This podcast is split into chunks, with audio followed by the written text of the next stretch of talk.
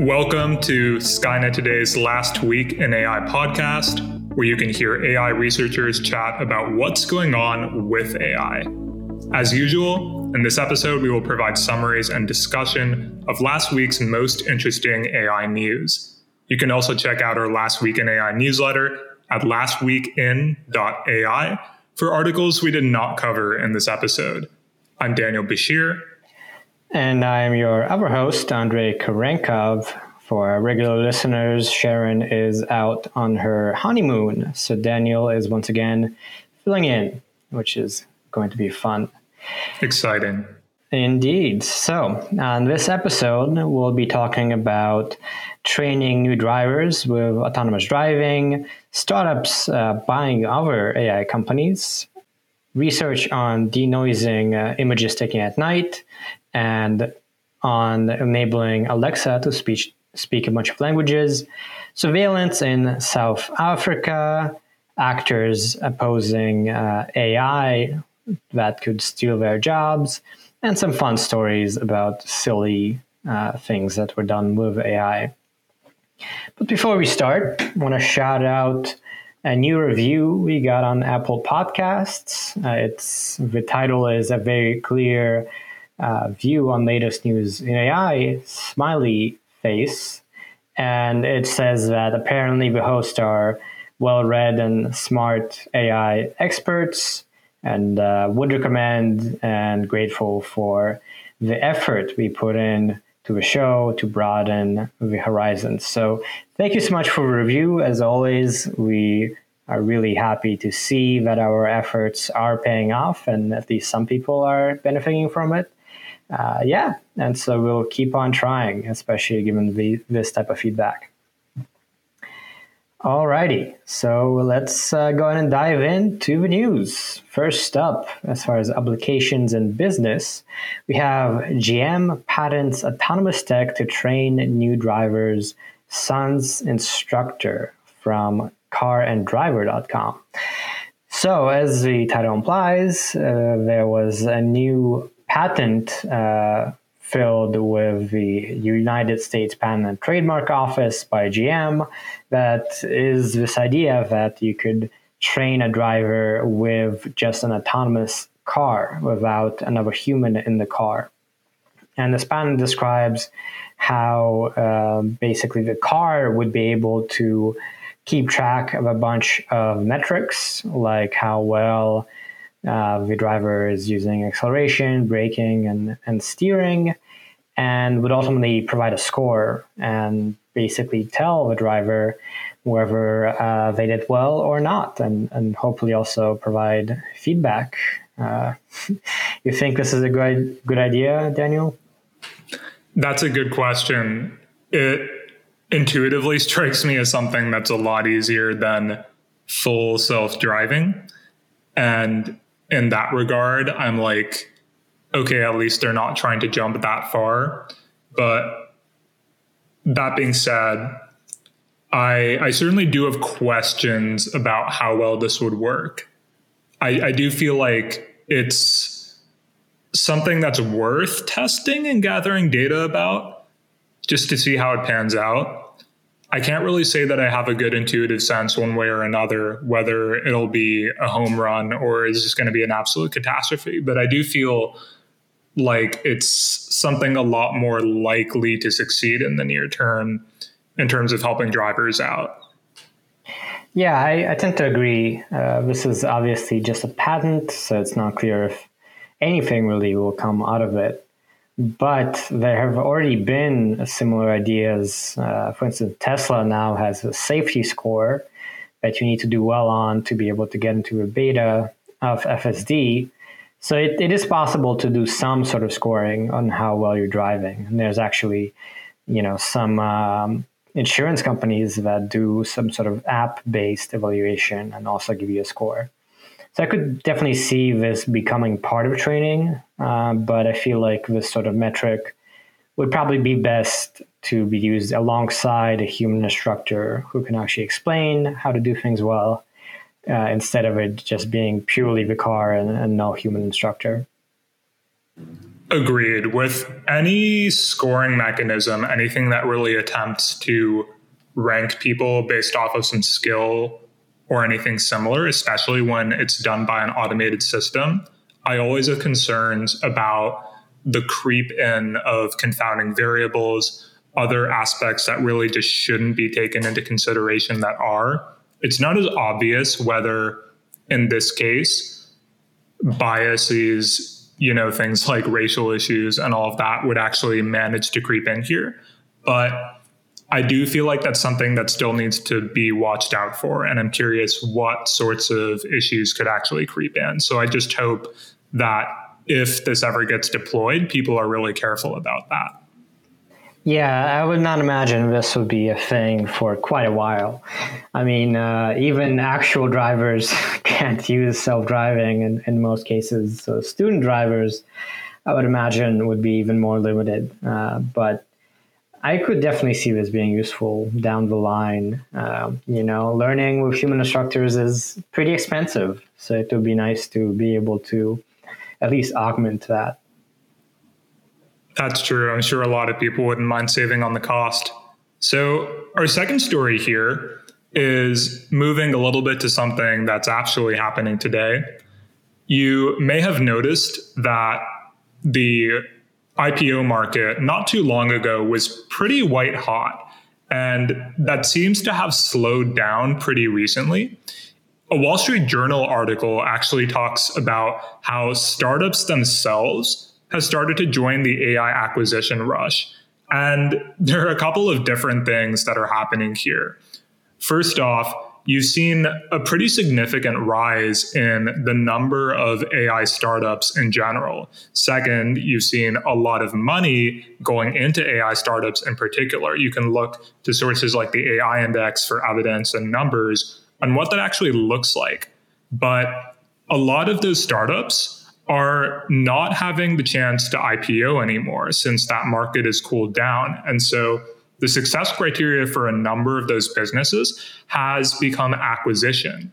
And that acquisition now is not just being done by public companies, but by other venture backed startups themselves. In fact, the article says venture backed startups spent about $8 billion acquiring roughly 72 AI startups last year. That's compared with 49 in 2020. There's a couple of examples here.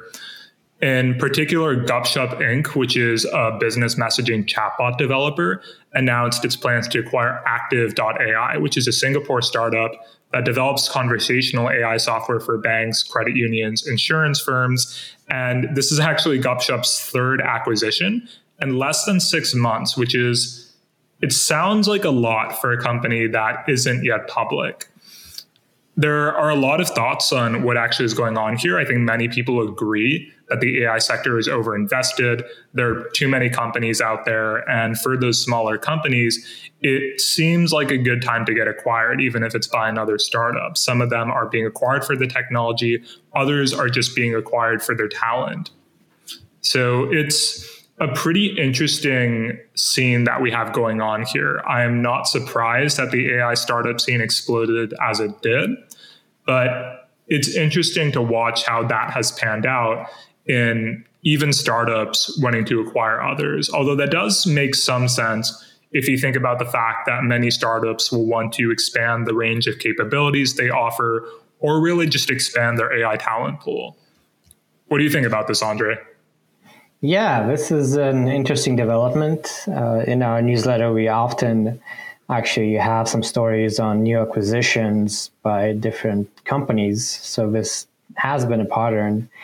And I think it is an indicator that in the AI startup space, a lot of companies are pursuing similar opportunities. So, like chatbots are really big uh, some things like uh, digital um, kind of deepfakes. There's a lot of things for sort of ad stuff, uh, cybersecurity. There's a few big kind of sectors where I think there are a lot of startups competing, and at some point, you know, it makes sense that there will be consolidation. This uh, definitely happened to some extent in the autonomous driving space, where we've seen you know, literally hundreds of startups all trying to do very similar things. And at the end of the day, a lot of um, these smaller startups got bought out because the bigger, more kind of front runners in autonomous driving wanted to not just get technology, but also get those employees, those people with the necessary skill set which is still um, not necessarily a big market, especially in terms of having domain expertise and not general knowledge of AI. So, um, yeah, interesting story. Uh, I'd be curious to see, in addition to these stats, just how many new startups are being founded, things like that uh, as well. But uh, given the economy right now, I don't know if uh, we'll see a slowdown in AI as well. But uh, yeah, interesting developments and, and kind of does speak to AI as a startup space maturing a bit. Yeah, it's definitely interesting to watch the interplay and bouncing around between startups working on a variety of different things. On the one hand, you've got longer term versus near term bets so autonomous driving being a case of a pretty long term bet, at least if you're talking about solving the full problem. Then you've also got wider versus narrower problems. Speaking of a wider problem, I guess autonomous vehicles kind of comes back, but you've seen, as you pointed out, Andre, just a number of startups that are focusing on even the same small problems like deploying language models as a service, things like that. And it does seem like those are the types of startups that can only arise in a scenario where you've got a startup market that's really flush with money and people can just gobble up venture money for almost anything they can imagine and there's so much talent out there. I am curious also to see how that'll consolidate in the future but it definitely does seem to me like in the immediate term over the next few years we might see investors startup founders looking to work on problems that are maybe a little bit heftier in scope, have a bigger promise of payout if they succeed, but then also are maybe less risky and long term than autonomous driving.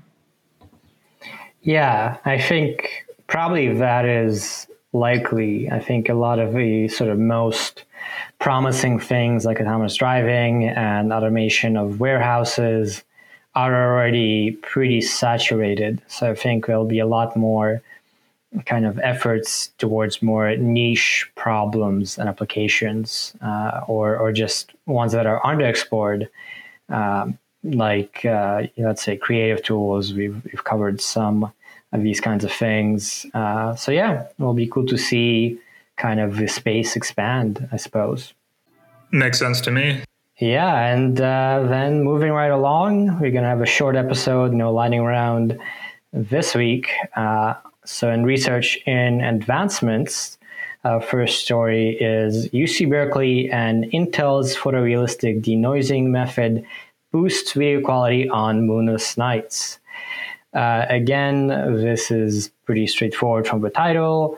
There's a new method that uh, given a photograph taken uh, at night when there isn't much light, uh, as anyone would know who's tried this, there's a lot of noise that you get, especially if you don't have a long exposure photograph. And if you're trying to uh, photograph something that's moving, you really can't afford long exposure to get more light. So you end up with noise if you're trying to do that. And noise here just means, you know, a lot of dots that are green and red and so on. And so, yes, these researchers at UC Berkeley and Intel uh, had a new paper titled Dancing Under the Stars Video Denoising in Starlight, uh, you know, quite poetic. And they showed that the combination of techniques, uh, like having a high quality camera that's already optimized for low light imaging, and then also having a learned noise model using a noise generator uh, from actual noisy images from a camera. And then finally, using a learned model to denoise the images taken from uh, a given camera. And as you might imagine, they compared to other techniques. This is not a new application area, and their results are the best. They are quite, actually quite impressive. Um, you know, they look pretty clean, which is uh, quite impressive given these are photographs just under starlight. And um, yeah, I would say pretty impressive. What do you think, Daniel?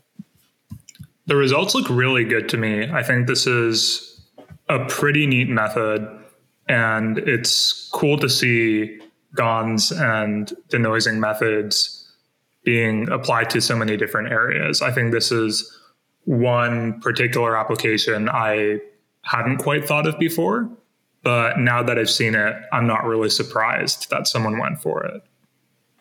Yeah, and there's some interesting details here, like um, the paper describes that on a sunny day, there's an illumination level of about 100 kilolux. I guess that's the measure.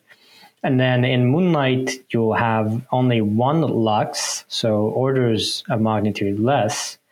And then in just starlight, no moon, you have even uh, sub millilux. So again, orders of magnitude less than on a sunny day. So it's quite impressive. You can get anything close to a clean image. Um, although this does require this high quality CMOS camera, so you, you can't quite do this for smartphones yet. But I could easily see this uh, coming to smartphones soon or something like this. And, and perhaps already there is something like this for uh, photographs taken under low light. Mm-hmm. Yeah, it would be pretty exciting to see novel methods like this deployed in smartphones today, although I'm sure definitely perhaps some limited version of this already exists, as you said. So, our next story turns to a little bit of a different problem people are working on. Amazon recently released an open source speech dataset that supports 51 languages and the hope there was to encourage developers to build more third party apps and services for Alexa, its AI speaker device. Really, the long term goal here is you can imagine perhaps scaling natural language technology to many languages, if not every language on Earth.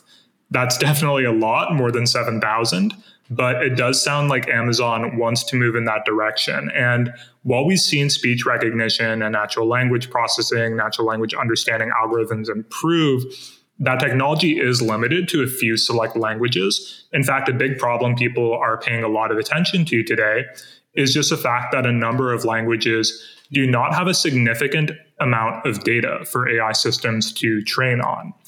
And as a result, it becomes much, much harder to develop a good, workable AI system for people who speak that language. This is um, really kind of a continuation of some of the efforts Amazon has been doing. And the data set is called the Multilingual Amazon SLURP for slot filling, intent classification, and virtual assistant evaluation, or MASSIVE for short. It contains 1 million spoken samples across those 51 languages, as well as open source code to help developers train multilingual AI models. They're hosting a competition called Massively Multilingual NLU 2022. And in it, they're challenging researchers to build the best translation systems they can. Those results from that competition will be presented at a workshop in the EM NLP conference in December. I'm pretty interested to see this development. I think it's good that companies like Amazon are paving the way and trying to move into expanding the resources for data sets in different languages and encouraging researchers to work on multimodal systems. I am curious how far they'll be able to take this. I agree. Yeah, I think this has generally been a trend in natural language processing as a field, recognizing the importance of working on languages beyond just English. And a lot of these big companies like Facebook, in particular, that are all over the world, have been uh, working towards this. Uh, and we've seen already multilingual data sets, in particular for translation. But this is pretty new in that this is a spoken language uh, data set. So there's a lot of audio in here, and it's not common to have gigantic uh, spoken language data sets still. There's really not many out there yet, which is a pretty big limitation. And this one is, is quite impressive. Uh, like the way it was made, it was made by having professional translators translate an English only data set into all these other languages spoken across Africa, Europe, Latin America, and Asia. Uh, it is limited to kind of simple things that you would say to an Alexa that, uh, you know, questions or asking to play a song of a specific artist or asking about whoever. But um, yeah, I would say this is a pretty big deal uh, given the state of data sets for speech recognition and is a good sort of example of where a lot of a field of natural language processing and natural language understanding is moving, of, of recognizing the importance of techniques that work beyond just English and models that uh, you know democratize development of AI applications, not just in English-speaking countries, but uh, elsewhere as well. Agreed. Alrighty, moving on. We have something new. Uh, we are selling out. yes, we're gonna have an ad, but uh, our justification is this is an ad for something we genuinely like. In fact, we are using it right now. We are using Zencastr, which is a website and a service you can use to record things like podcasts or generally any sort of audio.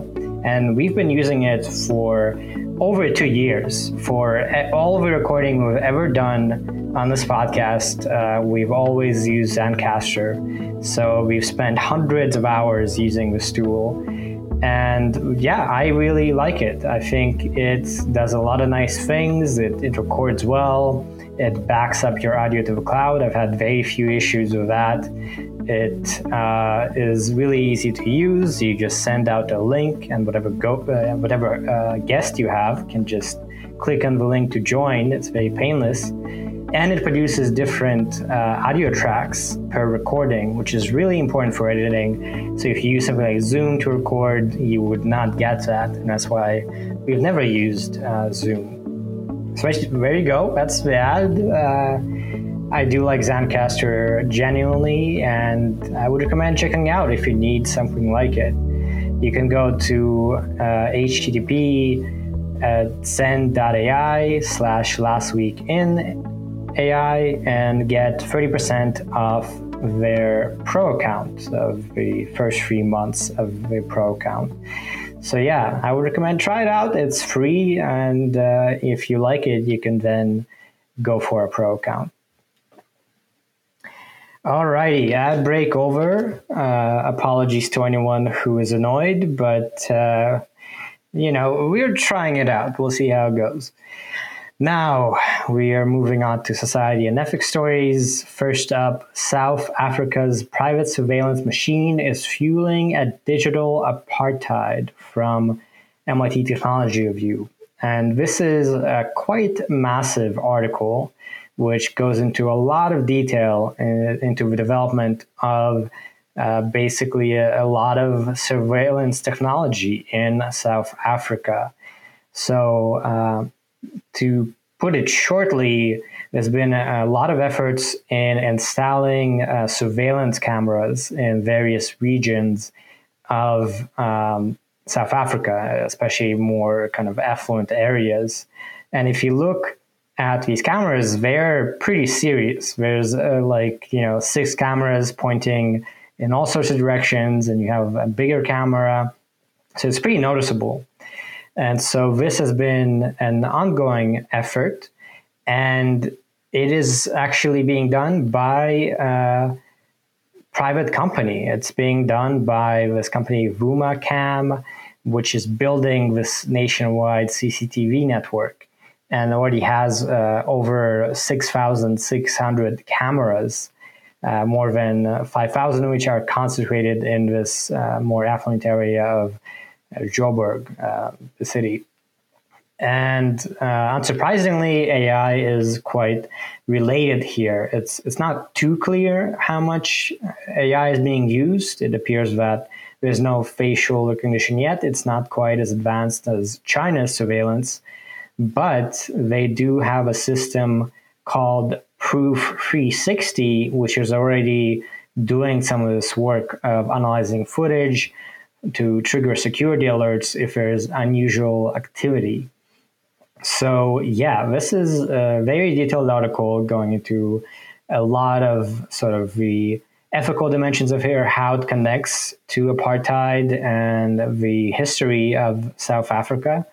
And it definitely kind of speaks to an overall trend that we've seen increasingly here on this podcast of AI and surveillance becoming more common, really uh, all over the world, including in the US and, and elsewhere. So, uh, definitely a very informative article. And I would say, once again, demonstrates that this topic of surveillance is possibly one of the important things to keep in mind with respect to AI today. Agreed. It's always concerning to see new stories like this. And it's often hard to predict in which way things will develop. I think that very much like the internet, a lot of the development of different sorts of AI systems is in and of itself something that's amoral. And what you have to remember always is that for every benefit that comes along with the development of a new AI capability, there is also a nefarious use, something you might be a little bit concerned about that comes along with that. And I think we've just been watching that play out over the past few years. We first saw all of the cool things people could do with facial recognition systems. Now we're starting to see a lot of the more negative consequences of that start to play out and start to be analyzed. And I think it's going to take us a pretty long time to figure out how we balance those two developments and how the legal field and other areas kind of come together in discussion of what we should be doing here, whether regulations are required, and all of that. I, as always, am not a big fan of things like surveillance, especially when AI systems are involved. But I do I do have the sense that these sorts of scenarios are going to continue to play out in the future, at least for the next few years. Yeah, I, I totally agree, and um, it's important to note that you know at present there's no facial recognition. It doesn't seem to be used for let's say surveillance of individuals uh, so much as just events in the city uh, but it can track license plates, for instance, and it's really clear that building out this nation nationwide network of cameras uh, and having this company that supplies AI analytics, it's really only a matter of time uh, until there's much more advanced surveillance, unless there are some legal regulations as to what is allowed. And uh, you know given this is a private company as well you know it's it's even less trustworthy and less transparent. So yeah really really interesting to hear about this development in south africa before this article. I really had no idea uh, something like that was happening. Uh, so yeah if you want all the details check out the article over at uh, mit tech review mm-hmm so, our next story raises different sorts of concerns about applications of AI. This comes from the BBC. There is a performing arts workers union named Equity that warns that actors' livelihoods might actually be at risk from AI systems unless the law changes. And it has launched a new campaign called Stop AI Stealing the Show. Over the past couple of months and years, we've seen more and more developments in generative models, specifically things like deepfakes or other synthetic mechanisms to create things like voices, for example. So now AI systems can take samples of an actor's voice or face and generate content out of that. In fact, we've seen examples of more or less bringing people back from the dead by taking samples of their voices or their likeness and then creating deepfakes based off of that. And this can be a really useful creative tool, but the union involved here is concerned that actors might not be able to control the use of their likeness, and that likeness might be used without their consent or without adequate remuneration if they receive any compensation for that use at all. And when actors work with AI companies, most don't know their rights and are required to sign non disclosure agreements.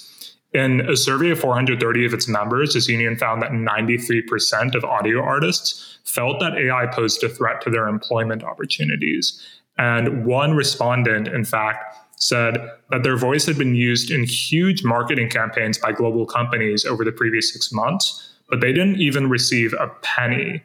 Therefore, these actors end up risking undercompensation, if anything at all, for the work they produce and the work that gets produced based off of their likenesses. It's expected that this sort of thing was bound to happen. There aren't a lot of regulations around the use of some of these nascent technologies. And as we always know, policy regulation takes a lot of time to catch up to the newest technologies of the day. I think only recently, in the past few months and years, we've seen generative models that are capable enough for this sort of thing to be plausible, for companies to want to use the likenesses of actors and generate deepfakes based off of them. And since that is so new, it's we're not yet at a place where we have rules around what should be done here. And even before thinking about legal mechanisms, I think that we still haven't established a good intuition about when should we use this capability? When is it justified? When is it moral to do so? Because these capabilities have only been realized in the past few years. So I'm curious to see how the conversation will develop. First, on the front of what do we think are the principles that we should use for creating content based off of these deepfake systems? And then I'm really curious how that's going to manifest in areas like copyright law.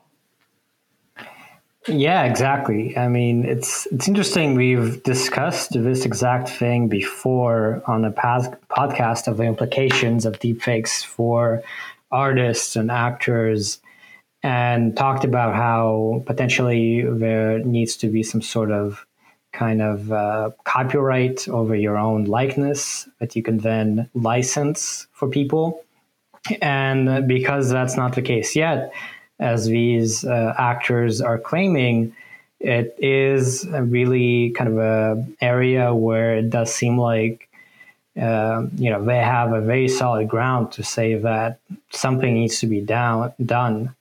And it's interesting if you Google this campaign "Stop AI Stealing the Show," they have quite a few details uh, as to why they believe this, and um, you know what their argument is and what should be done. There's a whole report that is dozens of pages long and has some interesting details, such as, uh, for instance, famously, I think the first text to speech uh, voice on TikTok that you know generated the sounds for a given audio was based on the voice of a Canadian uh, voiceover artist who was hired to do a text to speech job for a translation app.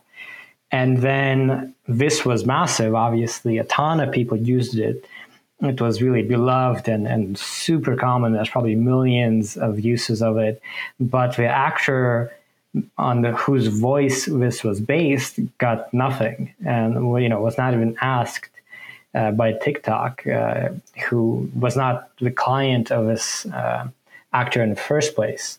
So yeah, I think it's it's definitely already a big deal for voice over actors, as you say, ninety three percent of them are concerned, and it is soon going to be a big deal for you know any actor with visual deepfakes. Uh, yeah, it's it's already pretty clear that this is coming and, and coming soon. So agreed. I, it's also, I think, just really important to quickly note before we finish up this piece the other side of things in regards to how coming up with copyright laws and actually implementing them is a really difficult process and there's a lot of trade-offs involved there. So in this case, people are concerned that changes to copyright law could negatively impact free speech or stifle innovation. And the government itself, when you know we look at Europe, has a national AI strategy of its own.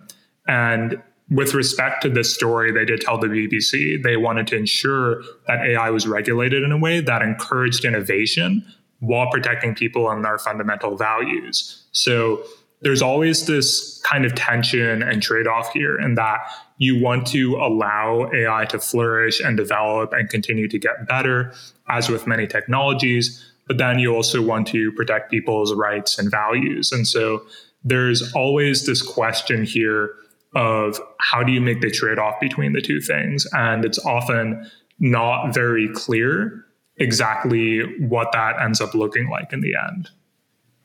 Yeah, yeah, exactly. It's not a and it's not an easy problem, but in some sense, I think that's why it's encouraging that this uh, seemingly, I guess, union of uh, performers launched this campaign because they have pretty clearly laid out kind of directions that aren't just broad that actually could be pursued. So uh, again, yeah, interesting to see this continuing of uh, these implications of deepfakes.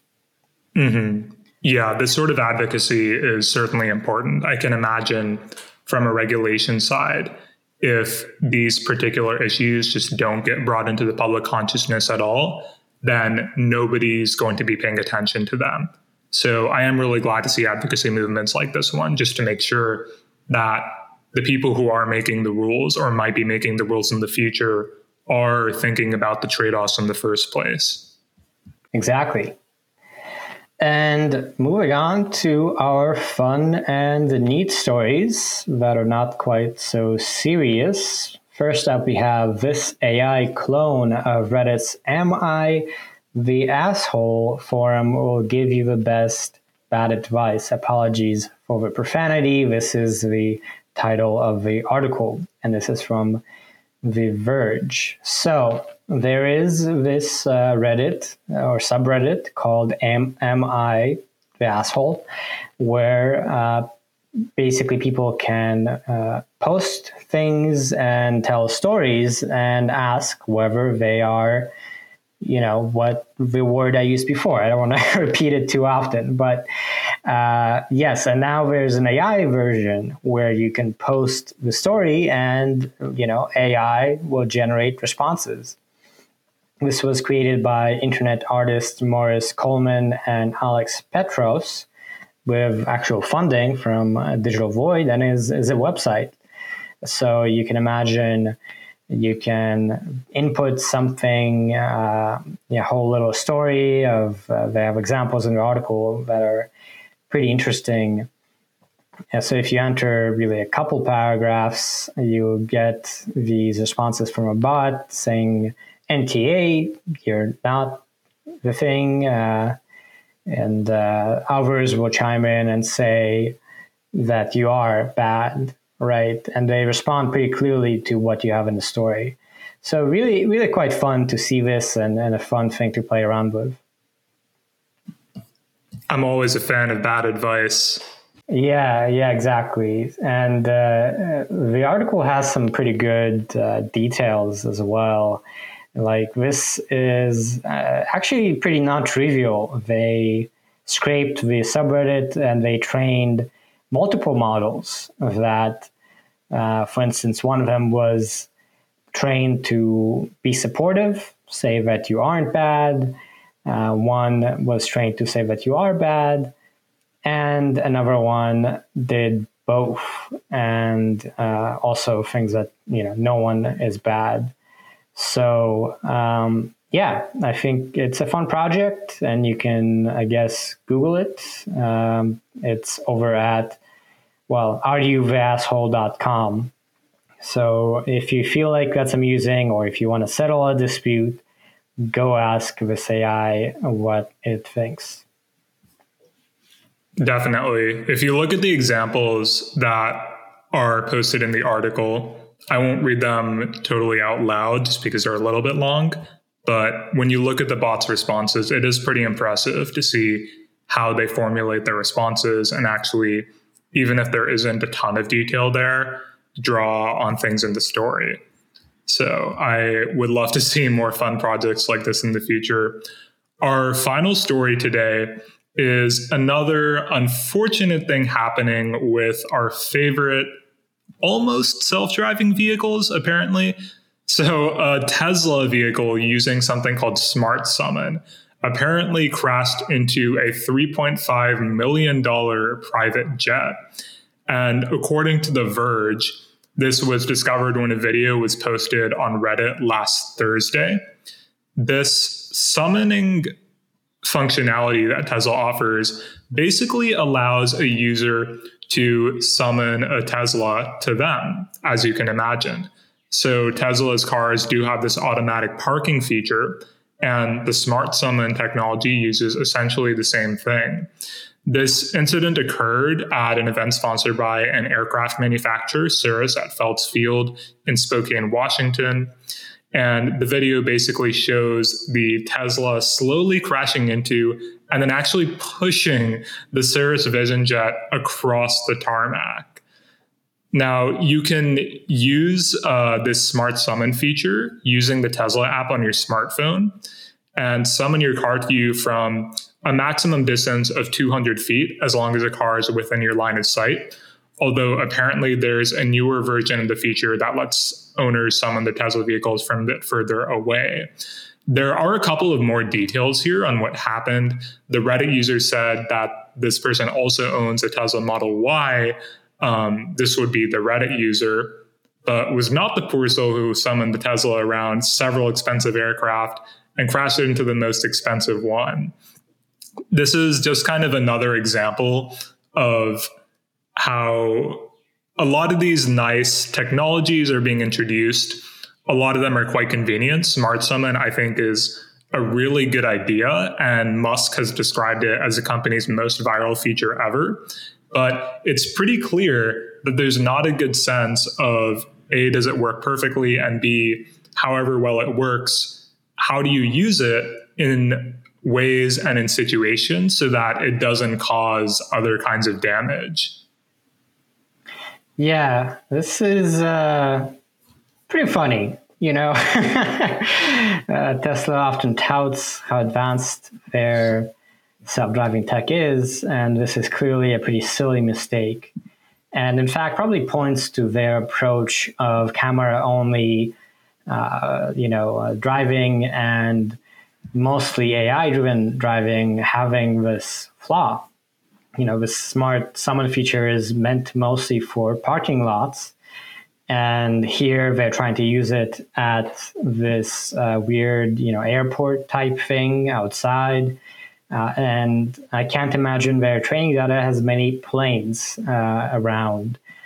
It's kind of surprising that it didn't just uh, avoid hitting something that was in front of it in the first place.